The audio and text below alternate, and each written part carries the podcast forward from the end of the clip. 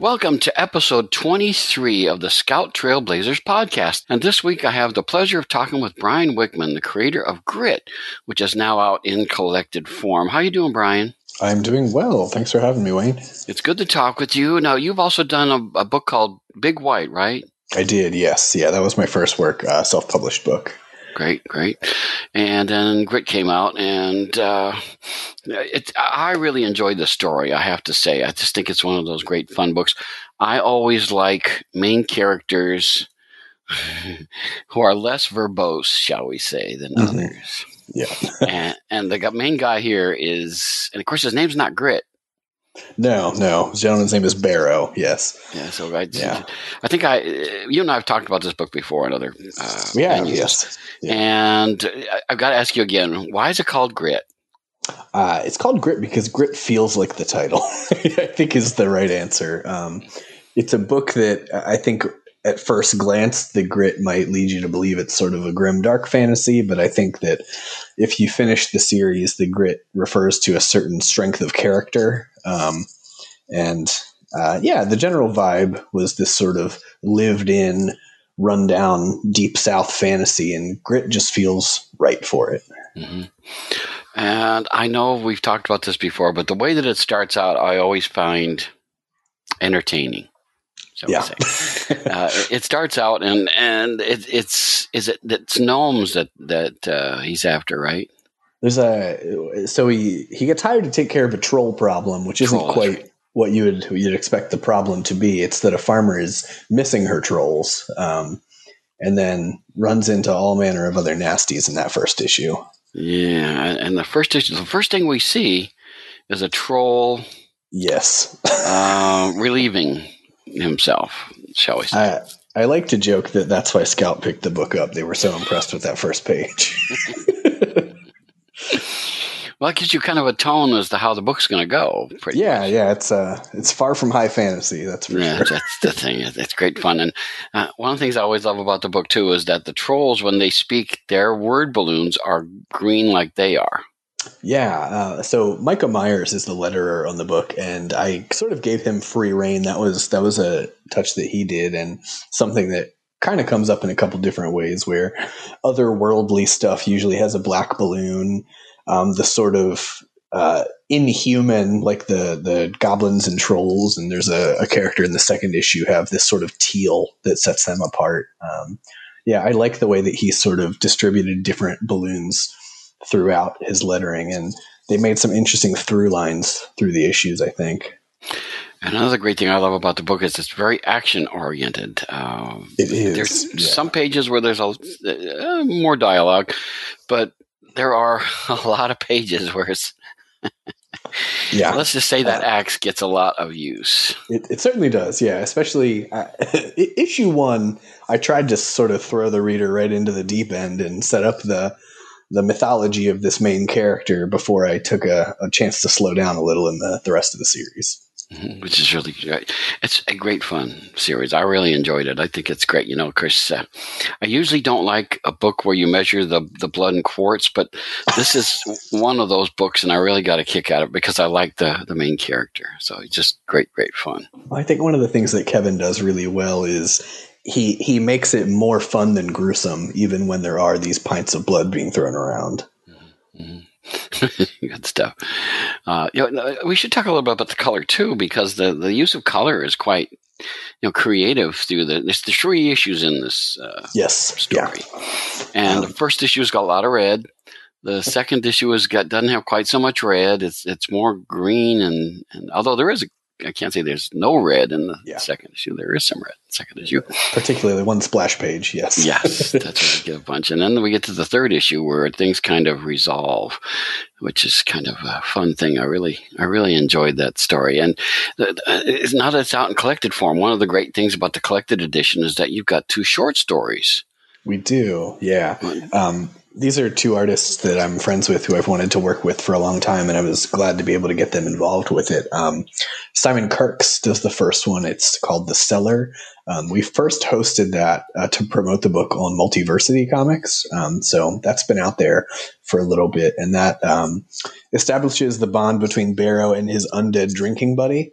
Mm-hmm. um, and one of the things I really wanted to do with both of those stories is slow down uh, a little bit, which is they're only four page shorts, but I wanted to make sure that they weren't so action heavy because there's more to this world than you know just swinging a sword. And then uh, Dylan Snook is the artist on the other, who's a fantastic artist, um, and it's about uh, Barrow accidentally adopting a dog.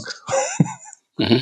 It ends really well. The the the mutt, I really like that one because it ends superbly. Yeah yeah. which I like. It's just such a great. The the story is great fun. Now, uh, one thing I didn't get into very much because the last time you and I talked was before the second issue had come out, and there's a, a, a another character that gets introduced in the second issue, and she has an important role to play as things move. Where Barrows is kind of a quiet guy uh, why don't you talk yes. about the, the girl? Sure. sure. Uh, so Ari is introduced in the second issue, and she was a very intentional sort of foil to, to Barrow. Um, and she's very talkative. Uh, I describe her as aggressively pacifistic. Um, she she's really not on board with the ultra violence. Um, the first thing that she does in the second issue is sees the chaos that is left behind after the acts of the first issue and throws up because it's gross. Um, Ari is the kind of person who would not enjoy the book she is in, um, which is what I like about her. I, I think um, it makes her a really interesting character because she's sort of pushing against the tone that we set up in the first issue, and um, that does some creative things in resolving the conflict at the mm-hmm. end. Yeah, which is fun. She, of course she tends to yell at him at times. Yes, uh, I would. I, she only yells. I like to imagine it's all yelling. Yeah. Yeah, because she's, uh, and of course, she always calls people idiots and things like that, and so she's yeah, always, yeah.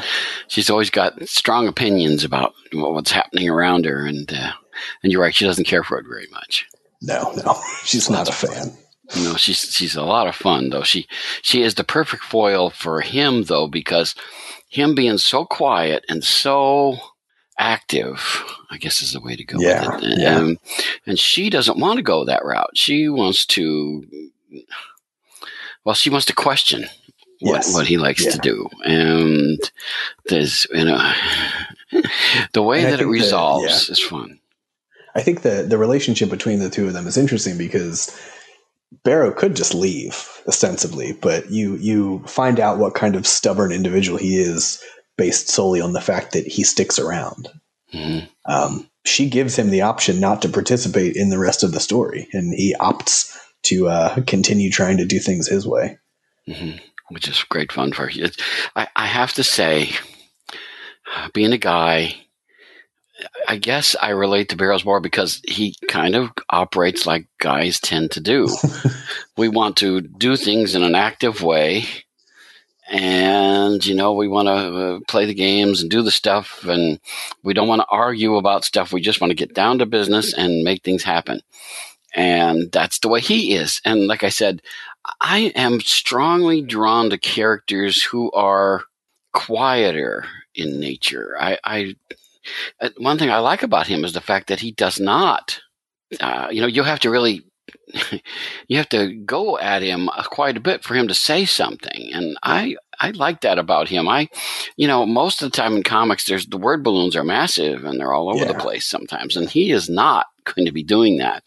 And so I I always have felt when I've talked to people who are quieter, if you can get responses from them, that means more. And I think that's the way with Barrows is that he is you know, if the way that she does stuff to him actually makes him respond. And when I read that and I see that and the way that he does that, I, am actually, he's somebody I wouldn't mind being friends with in right. real life. He's got he some really stories. Is. It's just tough to pry him out. yeah, which is which is just yeah. great. I mean, well, that's, I think the the first thing that he says to Ari is, "I ain't much for talking, kid." yeah. um, which you know he finds himself in a situation where he doesn't have much of a choice. But mm-hmm. yeah, yeah, yeah. I think I I agree. I've always been drawn to that sort of character who sort of responds to the world around them. Um, and it, which is not to say he doesn't have agency in the story. He's certainly the one driving it forward, but he doesn't need to. You know, this is this is a, a day at the job for him. So he doesn't need to think too hard about what he's doing, whether or not what he's doing is the right solution. Mm-hmm. Yeah. Now, the beginning of the second issue, it starts out with him saying two word sentences. Yes. Yep. The, fir- the first thing he says is hate swamps. Yep. Next panel, there's a there's obviously a dead person that he's looking at, and he goes, mm-hmm. "Hate people." He goes, and then of course he ends up in. Obviously, there's some sort of magical stuff going on. He goes, "Hate witches." yep. Every sentence starts with the word hate, and then he starts to say something else when he gets interrupted. And yeah. the thing that interrupts him says, "Awful lot of hate in their bones." Yep. which was a wonderful bit of comedy there. I mean, you know, that's so that is so rich, you know, because you know you don't have to say many words to be funny, and I, that's the great way to start out the second book is to start that out with that.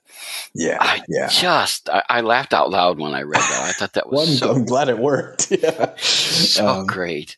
well, that's one of the fun things about this book is seeing people respond to it. Where I've had some people refer to it as a horror story. Some people have called it uh, like a, a, buddy comedy. Uh, it's a fantasy adventure to some, but I, I, that's sort of where I like to operate is between all of those things. Um, I think that there's some inherent silliness to all of these genres, and I like to kind of play with that. Mm-hmm. So I, I, always have to ask uh, when I ask people who create characters, are they based on anybody you know? Are they figments of your imagination? Barrows? Is he somebody you know that you wrote into the book? What about the girl? Where did they come from? I think it's just sort of an amalgamation of all the things that I like. Um, I I'm a huge pulp fantasy guy. I love um, Moorcock and Howard, and especially I'm a huge Fritz Leiber fan. Um, Fafhrd and Gray Mouser are, are my all time favorite fantasy characters, and I've always loved that pairing of sort of big burly barbarian and then the sort of wily rogue. Um, so this was kind of my take on that, where you know I sort of put that through the lens of this almost western, but kept the fantasy setting, which is why Barrow often gets the the Clint Eastwood comparison, and that's sort of what I wanted to do. Is what happens if Clint Eastwood plays Dungeons and Dragons?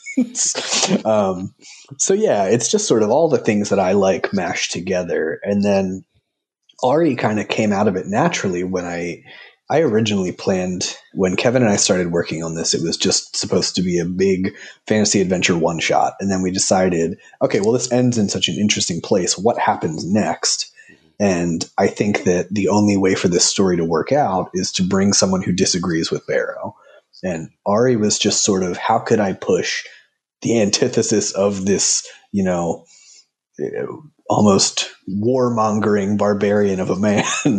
Uh, and it was with someone who was loud, which is the opposite of him, and someone who doesn't take to violence. Mm-hmm. Um, and so that's sort of where it came from is just sort of figuring out what do I like and how can I push this through a lens that I'll have fun with.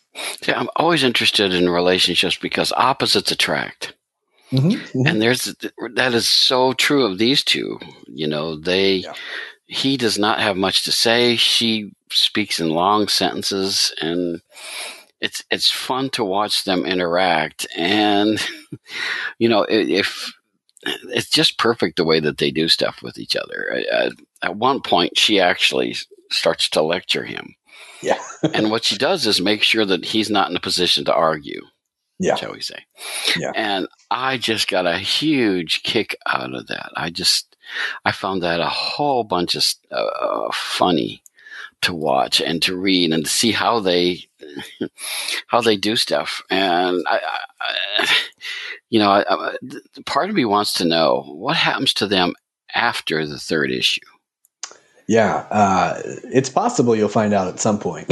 um, we've we've got plans. Uh, it's just a matter of when and if we get around to them. But I'm also a sucker for this sort of ending where, you know, um, Ari maintains a level of mystery, but I feel like you, even though it's a very concise series, I, have referred to this as a sword and sorcery slice of life because it is just sort of two or three days in the life of Barrow and this mysterious person who sort of enters and leaves just so quickly, but makes a major impact. I I sincerely feel like at the end of just 66 pages of content, he's something of a changed man. The the final page is sort of a yeah, I won't spoil too too much, but it, it marks a shift in what he's planning to do with himself.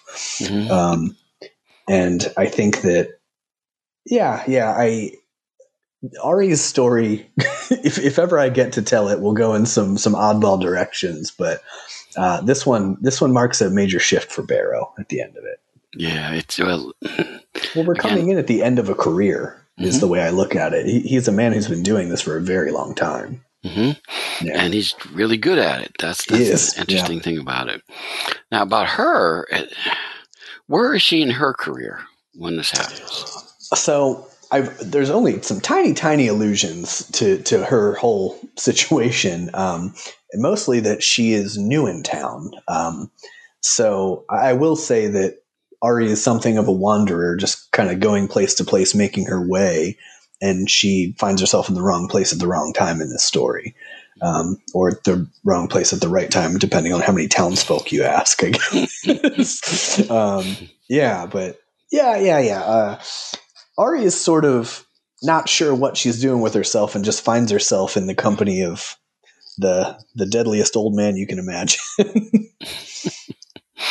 um, one of my favorite things that uh, Barrow says is when he gets to a place where, uh, let's just say he finds himself in a similar situation he has before, and he goes, "This again." and I busted out laughing. This book, honestly, was one of the funniest books that I've read in a long time. Which is, you know, and I didn't expect that from a book named Grit. Yeah. You know, with a character like that. I really did not. And that's that was one of the wonderful things about it. And of course, the archdemon, who's the the, the, the yes. bad guy, shall we say, yeah. in this. Uh, how do you pronounce that name? Of the uh, Grakiel. Grakiel. Okay. Yes. And it's yeah. the archdemon of the end times. Yeah. Um, identifies himself. Maybe my favorite bit in the comic is when him identifying himself gets interrupted. um, I yeah, I'm a, I'm a sucker for cutting off dialog mm-hmm. It's never not funny to me. yeah, it's it's. I always watch Star Trek: The Next Generation, and Picard will be there. And in the second season, they brought in a doctor. Uh, and she was forever cutting him off. Mm-hmm. And finally, one place, like halfway through the season, he goes, "Are you ever going to let me finish a sentence?" to her. And I always got a kick out of that because it's the same thing with this is that yeah. your imagination can fill in exactly what's going on. But uh, we don't necessarily need that. yeah. So I, I well talk about the demon a little bit because sure the, the he you know we talked about the the, the red color and all that stuff mm. and he's the, uh, one of the main sources of red Yes, uh, he is yeah. red. I mean, he's all up, up and down. He's red all over. And uh, talk about him and who he is. And, and, I don't know if it's he even. I guess with a name like that, it could be either.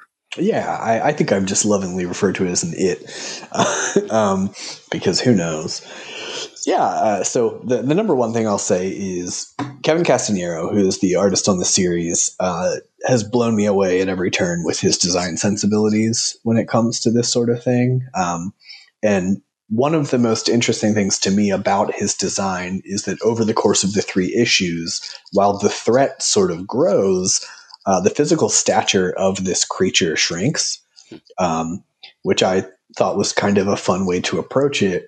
Um, in much the same way that the story sort of posits the question well, is Conan the Barbarian the best problem solver? Um, it also sort of posits the question what is the bigger threat here? Is it this towering monstrosity, or is it something that weasels its way into getting people to do terrible things? Mm-hmm. Um, and you know that's subtle subtext max, masked under gratuitous action, but um, that's sort of what we were trying to do with that design and how it becomes more human throughout the course. And um, Kevin's final design of Grakiel in the third issue um, when he sent me his initial sketches, my immediate response was, "I don't like looking at this, so it's right." um, it, it, there's something very human about it, and this blank slate of a face that it has is very unnerving until things start popping out of it, and it gets more and more grotesque. But yeah, Kevin just did phenomenal work on that, and I think that one of the things is that the bad guy is not so much a character as an entity and um, something that allows the relationship and the tension between Ari and Barrow to really be the standout through line sort of um, driving plot thing here. It's it's not while the story is obviously about let's stop the bad thing, that's sort of a tool to explore this complicated relationship between the two characters. Mm-hmm. It's just so much fun. I just, I, you know, normally in stories like this, the, the bad guy, I mean, if it's like a vampire, the, the bad guy is strikingly handsome and, and all that stuff. That's not the case in this book. And I, I one thing that I really enjoyed about that was that just that whenever I see monsters and stuff, I they think they're going to be monstrous. I, I don't know why, but you know, many comics don't go that route, but yours did, and I was so relieved to see. Oh wow, a monster It looks like a monster. How about that? Yeah, I think I Kevin that. did a great job with that throughout. There's uh, this sort of swamp witch that pops up in the second issue, who is uh, also very sort of uncomfortable to look at, um, and even just the the goblins and trolls. There's there's something very unsettling about Kevin's design sensibility that works really well for this kind of thing. Well, even Barrows doesn't necessarily look like. Yeah, yeah. No one's one handsome here.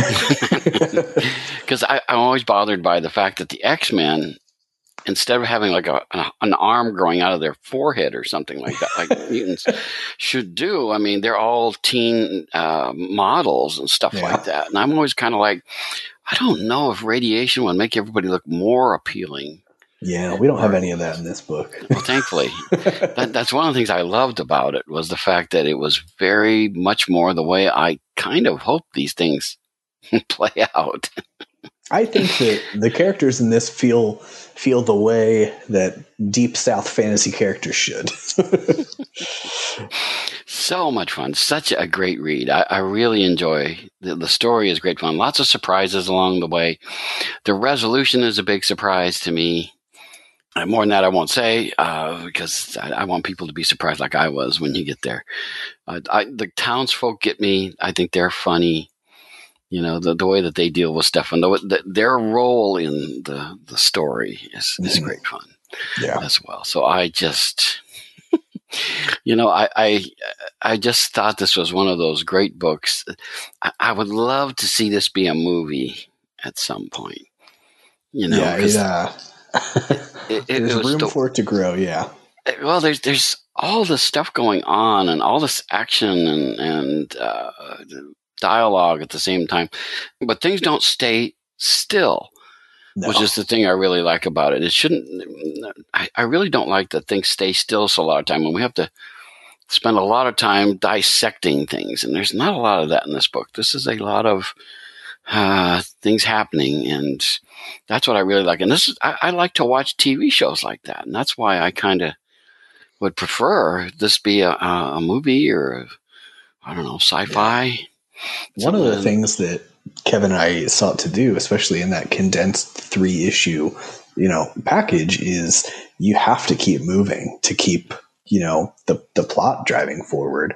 And one of the ways we got creative with that is the little not that this is a heavy on exposition book but the tiny bits that we do get we snuck into planning for the next plot device. Like there's just two or three pages of setup on the final issue that lead you into the major conflict.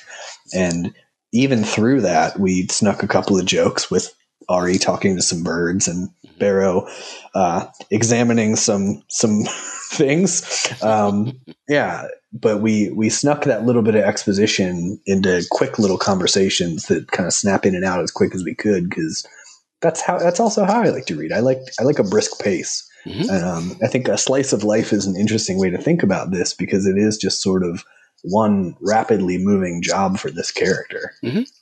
You know, it reminds me of if you ever read um, in the newspaper, they would have daily strips, and I I bought these old Batman newspaper strips, and the thing that was interesting was in three panels something had to happen. Mm-hmm. Yeah. You know, you, you if you were going to read, this was going to hold you for a whole day.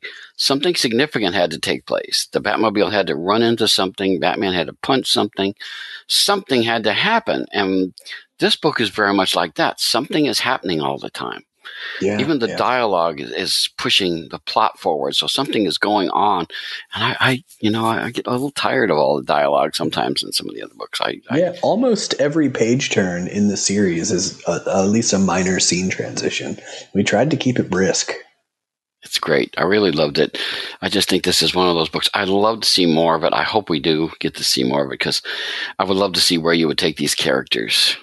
Yeah, it's uh, we've we we we we've got some plans, uh, and I, I, think at some point, one way or another, we will circle back to it. Um, but yeah, yeah, we've got plans. I would also love to see more. it, it's if it was a web comic, I would log on as regularly as possible to see what was going to happen next. Yeah, because it's tremendous fun. Again, it's called Grit. Um, if you can't find the collected edition of the individual issues, and there was three of them in your local shop, be sure to go to scoutcomics.com and go to the store there and look under Grit, and that's where you'll find the, the, the collected edition I don't remember if there's individual issues there, but I would go with the collected edition just because uh, you want the whole story. If, if, if you're like me and you like a good story like this, it's just gonna. yeah, there's a there's a couple of uh, nice variant covers left up there as well. So if, if you're a collector, that kind of thing is still around. Oh, cool, cool. It's it's just it's wonderful stuff. It's just one of those great stories, unlike other books out there today, and I love variety in my reading, and this is one of those books that gives me that wonderful variety that I look for and I seek. And so I just think that uh, Brian, this is a great book. You guys did a terrific job with it. Yeah, thanks, Wayne. Uh, I really appreciate it. So let, us see. Are there other projects you're working on that you can talk about, or is this kind of? Uh, not that I can talk about, but yes, there are projects I'm working on. Oh, um, oh, good. I know Kevin's got some things cooking as well. Um, Simon Goff, who did colors on the book, uh, worked on uh, Providence of Madness out by Scout right now, and also the Techno Horror books that'll be coming out through the Black Caravan imprint. So if you want to support Simon, go grab all those as well. Great, great. Well, I'm sure they're great fun in a horrific kind of way. I'm sure. so, if people want to follow you as far as like what you're doing on keeping up with on your comics and stuff, how do they do that on social media? Uh, I am at BM Wickman just about everywhere you could find me. Great, great. Okay, so uh, Facebook, yeah, Twitter. Facebook, Twitter, Instagram, you name it. At BM Wickman, I'm probably there. um, are there? Uh, do you tend to to write in this genre? Is this the kind of book you like to tell, or are there other kinds of genres you prefer, or um, did you want to do? How how does that work with you? I am largely a fantasy fan, but I am stretching for my next projects. Yeah, uh, they'll be a little little different. Um, yeah, so you could you could probably expect some horror out of me in the near future. Oh, okay, that'll be fun. That'll be fun yeah. to see because I think you you you uh, uh, did a good job of stretching those muscles in this book. um, I, I, can't imagine you writing though without some humor involved. I bet there's no, humor. no. I um I I try to I, have never been a fan of things that feel oppressive to read. I don't want to be in a bad mood when I finish something, so I, I try to get a little something light in everything I do. Great, great. But uh, but as far as the Barrows character, he's kind of staying in, in the grit universe, pretty much. He is, yeah. Um, but like I said, we'll uh, we'll circle back at some point. Uh, there's a little bit, I, you know, probably sooner rather than later. I've got some little bits of things that'll come out um, over on Twitter, especially. I um I posted a bunch of unused art and some concept art from the series. Um, I started work with Simon Kirks, who did that wonderful short, The Cellar, in the back of the trade. Um, we started on a short story called The Ballad of the Bloom Knight, uh, following Andre, that undead uh, wine drinking zombie fella uh, from that story. We we explored his background a little bit, and I'll be posting that online at some point. So yeah, we're we're still playing around in the world. It's just might be a little bit until we uh, circle back to a full story again. Well, that's good to hear because I really enjoyed it. I thought it was tremendous fun. I'm glad the pandemic didn't kill it. I'm glad that uh, it came through and survived the pandemic, which not all of us did, yeah. but this story did, thankfully. So I'm, I'm really happy about that. So, well, I, I'm hopeful that we'll get to see more of your stuff sooner rather than later. I think that'll be great fun to do, and we know how to keep up with you. So that's going to be fun. So, as a librarian, yes this is an interesting thing. I mean, I think many librarians I know have this kind of sense of humor, shall we say. And I, I look forward to that, the other articles that, and things that you'll write and the stories that you'll tell because the characters will always be engaging. I think that's the great thing about uh, your writing, Brian, as we go forward. So, like I say, Brian, is keep it up and just make more of these wonderful things and uh, you know just just do those good things and tell the stories that you want to tell so that we get to read them so i just look forward to them and just keep up the wonderful stuff. Yeah thank you so much wayne it's, it's always a pleasure